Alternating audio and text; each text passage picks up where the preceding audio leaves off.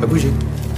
Regardez, tous ces orifices ont été cousus. Tous Même ses doigts de pied Les doigts de pied, c'est pas un orifice. Ah oui? Et pourquoi on dit se faire prendre les pieds par tous les trous? On ne dit pas ça. Nous sommes le vendredi 30 octobre, et si tu sais pas quoi regarder ce soir, je te conseille La Chasse. Hvad er det for noget? Hvad er det, hvad er det der er sket? Ja, det kan jeg ikke sige. Måske det bedste, at du tager fri et par dage, ikke? så kan vi få det her på plads sådan stille og roligt. Nå, hvad har hun nu fundet på, den lille bandit? Hvad er det, de siger? Jeg kender min lille pige, og hun lyver ikke, og det har hun aldrig nogensinde gjort. Så hvorfor skulle hun lyve nu? C'est vendredi, vendredi c'est le jour où je te parle d'un film qui va te claquer la gueule pour euh, tout le week-end et qu'il faudra le week-end pour t'en remettre. Et pour le coup, j'ai été très étonné de me rendre compte en reprenant un peu la liste des films dont j'ai parlé dans cette émission, de ne jamais avoir parlé de La chasse de Thomas Winterberg alors que c'est sûrement un des films qui m'a le plus défoncer la tronche de ma vie, j'ai pas d'autre moyen de le dire. Thomas Winterberg, t'en as forcément déjà entendu parler, peut-être un peu récemment parce que bah il y a un film qui vient de sortir en salle, lol les salles sont fermées, j'espère que ton confinement se passe bien, euh, qui venait de sortir en salle qui s'appelle Drunk, Drunk est réalisé par Thomas Winterberg, mais il y a aussi un autre film dont, dont on a régulièrement parlé, en tout cas les cinéphiles l'ont souvent mis en avant, à savoir Festen. Thomas Winterberg, il est issu d'une mouvance du cinéma danois à la toute base, où il est arrivé en même temps que, que Lars von Trier, et ensemble ils ont créé notamment un truc qui s'appelle le Dogme 95 avec plein plein plein de règles de cinéma à suivre. Donc c'est très spécial, je te laisserai te renseigner sur le Dogme 95, mais personnellement c'est quelque chose dans lequel je crois pas trop et que je trouve surtout très prise de tête pour pas grand chose. Une forme de cinéma radical qui se veut dire euh, non, on tournera que de cette manière-là et pas de cette manière-là, le vrai cinéma c'est ça, c'est pas ça ou quoi que ce soit. Bref, renseigne-toi. Mais son style a évolué, beaucoup évolué avec les années et en 2012 il est arrivé avec un film qui s'appelle La Chasse avec dans le premier rôle Mads Mikkelsen. Mads Mikkelsen donc, qu'il a repris ensuite notamment dans Drunk. Pour te raconter un peu l'histoire, bah Mads Mikkelsen, c'est une sorte de prof euh, au jardin d'enfants. Enfin, il s'occupe d'enfants en bas âge. Il est récemment divorcé. Il mène sa petite vie d'auxiliaire d'enfants jusqu'au jour où une petite fille essaye de l'embrasser et il lui dit non non non faut faut pas faire ça. Et elle, un peu énervée, c'est une enfant hein, vraiment.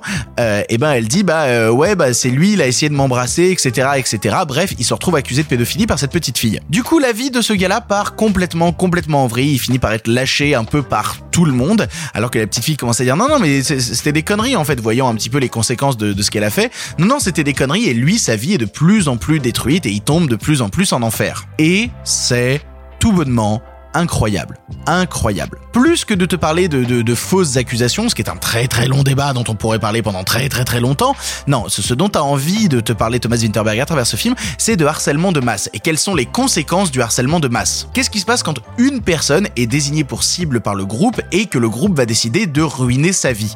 Et c'est clairement ce qui arrive dans ce long métrage. C'est-à-dire qu'on lui refuse vraiment même son principe d'humanité à ce personnage-là à partir du moment où on lui dit, on lui a appliqué en fait une sorte d'étiquette sur la gueule on lui refuse sa propre humanité. Même quand le type essaye d'aller faire des courses, il peut pas aller faire des courses. Il y a une scène dans un supermarché qui est absolument incroyable que j'ai pas envie de te spoiler, mais voilà, il se retrouve dans des situations, oui, où son humanité est niée. Et qui plus est, ça travaille aussi justement les conséquences sur les proches dans ce genre de situation. Notamment le fait que la petite fille qui accuse, ben, c'est la petite fille de son meilleur ami. Et comment, bah, leur relation va complètement se détruire à cause de ça. La question, en fait, que pose le long métrage, c'est euh, comment prouver son innocence dans ce genre de cas-là?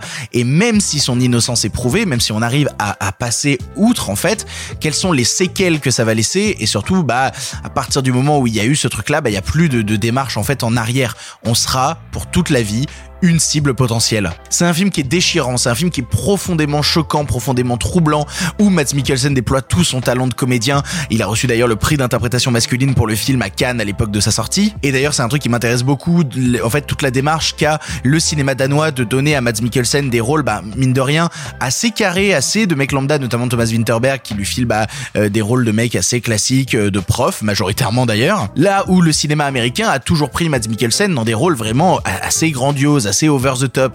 Quand il arrive dans le cinéma américain, il te fait, euh, il te fait, bah, il te fait le, méchant de, Casino Royale, il te fait le méchant de Doctor Strange. Il est dans ces démarches-là dans le cinéma américain.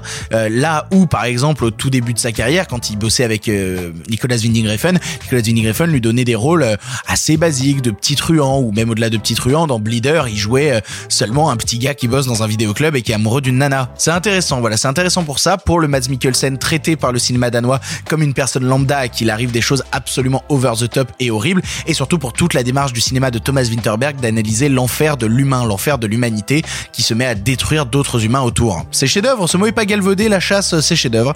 Et si tu ne l'as jamais vu, euh, prépare-toi à te prendre une grosse, grosse, grosse, grosse claque, surtout en confinement là, ne pas pouvoir sortir derrière prendre un peu l'air, ça, va te secouer. Pour ton information, le film est disponible en location VOD chez Google Play, Orange YouTube Film TV, Bbox VOD et enfin Rakuten TV. Voilà, tu n'as maintenant plus d'excuses, tu sais quoi voir ou revoir ce soir, et si cela ne te suffit pas, rendez-vous la semaine prochaine pour de nouveaux films.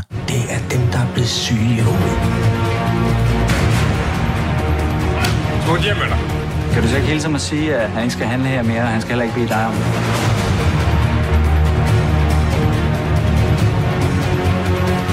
Vil du sige noget til mig? Hold op, Lukas! Helt byen